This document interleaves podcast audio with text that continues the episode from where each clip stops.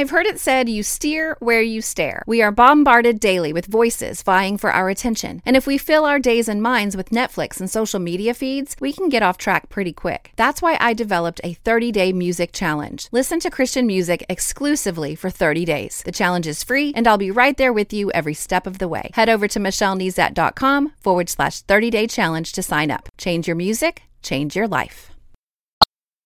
You're listening to More Than a Song, episode 304.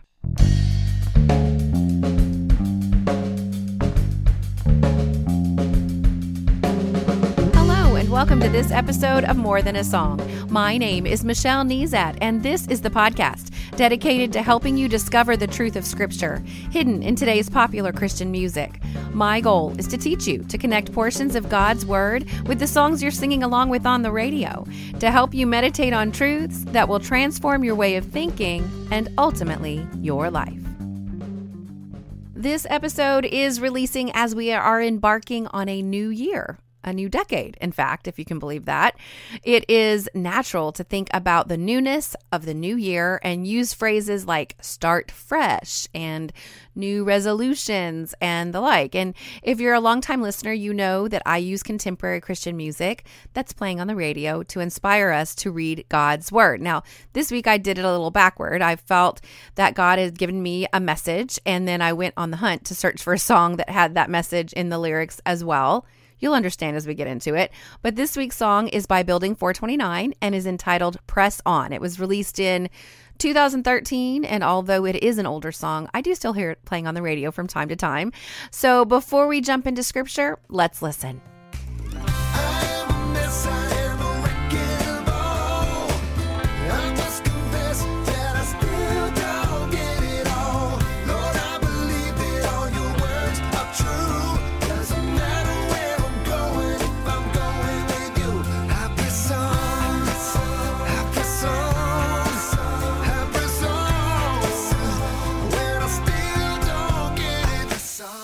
I mentioned in the introduction, I've been pondering something. I've been pondering the idea of pressing on versus starting over. And while it may seem appealing to start new in a forgetting the past and looking forward to what lies ahead sort of way, it doesn't mean we should start over. In fact, the phrase forgetting the past and looking forward to what lies ahead comes from Philippians chapter 3. Let's read it together. If we start in verse 12, it says, I don't mean to say that I have already achieved these things or that I've already reached perfection, but I press on to possess that perfection for which Christ Jesus first possessed me. No, dear brothers and sisters, I have not achieved it, but I focus on this one thing. Forgetting the past and looking forward to what lies ahead, I press on to reach the end of the race and receive the heavenly prize for which God, through Christ Jesus, is calling us. Now, and again, this is a letter from Paul to the Philippians. And did you notice that Paul is not talking about starting over here? He is speaking of pressing on. And and while he does say the words forgetting the past, I would like to make the case that he is speaking more of not placing too much value on the past. He's not saying wipe the slate clean like it never even happened. He it's it's a little bit differently nuanced here. Now, because you can't press on without a foundation to move on from. You see, everything that preceded this pressing on is behind, but is part of the story of what got him to where he is. But the thing that is drawing him forward is the end of the race, the heavenly prize. Okay. So it's all part of that story. Let's go ahead and read a little bit more of these verses to see if the context will help us. Uh, because it, I don't know if you noticed, but it says, I, I don't mean to say that I've already achieved these things. If you are starting in verse 12, a very natural question that you should ask is, what things? Okay. And so we'd like i'd like to read in the context. In fact reading in context is my favorite bite. B-i-t-e bite is just short for bible interaction tool exercises. Uh, reading in context is probably my most used habit. If i hear a sermon and just a few verses are mentioned i'm going to go back and at least read the section or the entire chapter, if not the chapter before, the chapter, and the chapter after to really get the context of what's happening. I, I just want to know what's ha- I, I want to understand what's happening in the context. This does a few things. First of all, you won't be tempted to make scripture say something it doesn't really say in context, right? You even in English, we have this phrase called taking it out of context. That means that what you just did was something you made something mean something that didn't really mean that in context. It generally reading in context also gives you a deeper perspective of that focus area. So I really want to focus in on this idea of pressing on. But by reading the context around this, it will give me greater perspective as I ponder the thing, the focused area that I want to ponder. And then it just may lead you to places in scripture you've never spent much time in before. So all of those are really good kind of um, consequences of reading or making it a habit to read in con- in context. Now, if I'm studying in a short letter like Philippians, I generally start at the beginning and read it all the way through first, all four chapters. Holy cow, right? so I remind you that uh, you probably would not read a letter from a friend just a few paragraphs at a time and out of order at that. So uh, that's why I like to read, especially those shorter letters. You can begin at the beginning and, and read all the way to the end and then begin to unpack and study a, a smaller section. Another really good bite, uh, Bible interaction tool exercise, is to review the section headings in your Bible to give you a good idea as to what is going on in the context of what you're reading.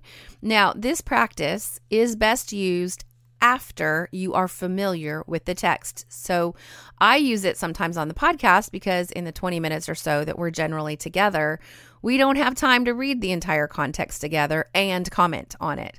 So, starting at the beginning of Philippians, the section headings are Greetings from Paul, Paul's prayer of thanksgiving, Paul's joy that Christ is preached, living as citizens of heaven, having the attitude of Christ, shining brightly for Christ, Paul commending Timothy, Paul commending Epaphroditus, and then comes our section in chapter 3, the priceless value of knowing Christ. So if you are familiar with Philippians, you'll be like, okay, all right, I remember that, I remember that, I remember that. And this is where that fits into the story. If you're not familiar with Philippians, then those section headings are not going to do as much good for you. And so I would just encourage you to get really familiar with the text and then use those as a tool later. Uh, so in this case, to study chapter three, um, it's not bad to you know because it's really kind of coming after he's kind of taking a break and starting in a new direction so it's all all of the whole letter is is meant to be a whole letter but it is kind of there is kind of a natural break here um, in chapter three uh, but make no mistake, right? Having the attitude of Christ will impact this area of scripture that's talking about the priceless value of knowing Christ. So, like I said, I just I recommend reading all the way through at least once before stopping over to study in chapter 3. But let's go ahead and start in verse 1 of chapter 3 as it is kind of a natural break into this section. It says, "Whatever happens, my dear brothers and sisters, rejoice in the Lord. I never get tired of telling you these things, and I do it to safeguard your faith."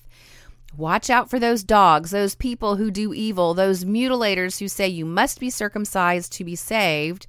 For we who worship by the Spirit of God are the ones who are truly circumcised. We rely on what Christ Jesus has done for us. Now, obviously, as we're kind of reading through this, you see that this is a very specific warning to something that was happening at, in the church at Philippi or to the people that would be reading this letter. Uh, but the premise is still there, right? We don't rely on these external things, these religious practices.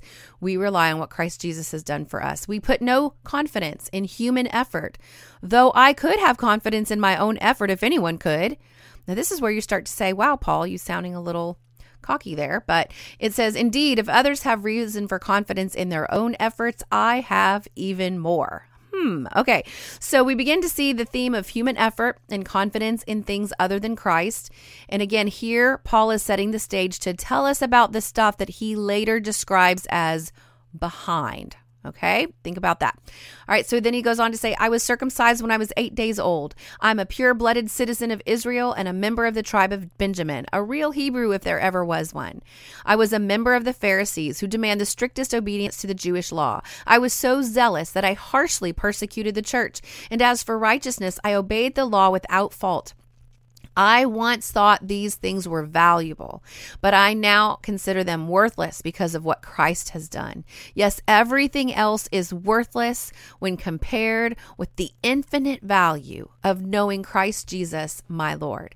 For his sake, I have discarded everything else, counting it all as garbage, so that I could gain Christ and become one with him. I no longer count on my own righteousness through obeying the law.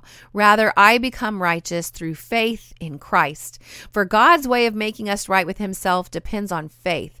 I want to know Christ and experience the mighty power that raised him from the dead. I want to suffer with him, sharing in his death, so that one way or another I will experience the resurrection from the dead. Now, he is saying a lot here, and I uh, wish we had more time to unpack it. But it's we here. Here's a few things I want to point out. He lists out his credentials that would have been really, really important in the time of Paul, especially in Jewish circles. Uh, this version says a real Hebrew, if there ever was one. Other translations describe him as a Hebrew of Hebrews. And while he indicates that he once thought his heritage and his education were valuable, he says they're worthless because compared to what Christ has done. But make no mistake, they are worthless for salvation. They are worthless to be counted righteous, and they are worthless in making us right with God. And those are the things that are most important. But they were used in the hands of a mighty God to spread the gospel. Paul's education and heritage meant that he was able to speak to the Jews because he was one, a highly legitimate one at that. He's pointing out something that his fellow Jews would have also valued. Paul's heritage and education gave him opportunities that no other apostle had. Throughout the course of his ministry career, he was given audience by Jew and Gentile, pauper and king. And when Paul speaks of forgetting the past and looking forward to what lies ahead, he's not saying his past is meaningless. Like I said before, it's not a, a slate that needs to be wiped clean. In fact, it's just the opposite. Remember, Paul isn't starting over. He's pressing on. I press on to reach the end of the race and receive the heavenly prize for which God, through Christ Jesus, is calling us. Paul didn't need a shiny new goal, new goal every year. He just had to focus on the only prize that really matters, the, the heavenly one that God is calling all of us toward. Now, I'm sure 2019 contains some unfinished goals and resolutions for you. I have a few on my list as well. It is at this point that you don't throw in the towel and pick new ones you press on. Forgetting what is behind doesn't mean that you devalue the growth and experience you've had in the past. It's just that you don't dwell there. You keep your eyes fixed on that heavenly calling. Use that as the lens through which you view the past and future decisions. Consider uh, the principle of the path. If I continue down this path, where will it eventually lead? Paul's race ended in heaven. Where will your race lead you? you? I've heard it said, you steer where you stare. Make sure your eyes are fixed ahead toward all that we have through Christ Jesus and put our feet on his path. My final exhortation to you is this as you experience those last moments of 2019 and begin to look toward the new year, don't endeavor to start over. Make plans to press on. So, what's next? Well, read the entire letter to the Philippians at least once before you zero in on chapter three. I would like you to consider the difference between starting over and pressing on. Pray and ask God if you need to rearrange your goals based on turning your gaze toward your heavenly calling. And press on, my friend, into 2020 and this new decade that God is giving us with our eyes fixed squarely on the heavenly prize that is before us. And then while you're in God's Word this week, let me know how you're doing. Email me, Michelle at MichelleNezat.com. Hop on Twitter at Michelle Nezat or Instagram at Michelle Nezat. Uh, Michelle L. Nezat is my public Facebook page, and let's talk about what you're learning. But before I tell you what song will be featured next week, I want to thank any new subscribers who've subscribed recently, like Alan from Florida and Lisa from Oregon. Welcome. Now, new subscribers to my website, this is what you get. You get a one page resource of my top five bites. I just mentioned a couple today, but I use uh, different bites every week. It's the stuff I actually use to study scripture, and I'm just sharing them with you. So, this one page resource is a great place to start. Subscribers will also benefit from an email that I send once a week In that email, you get a weekly memory verse resource. You can display it on your smartphone, tablet, desktop. You can print it out. You also get an email recap of the week's episode and uh, instant access to any of the extra resources that I create from time to time for the podcast. And all of that is just my way of saying thank you for listening.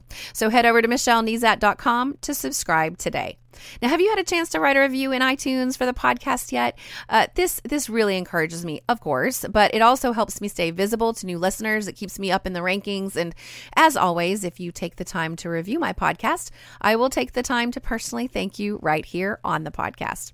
Of course, you can listen to the podcast through iTunes or the Apple Podcast app. You can follow on Spotify or through Stitcher Radio or your podcast listening app of choice.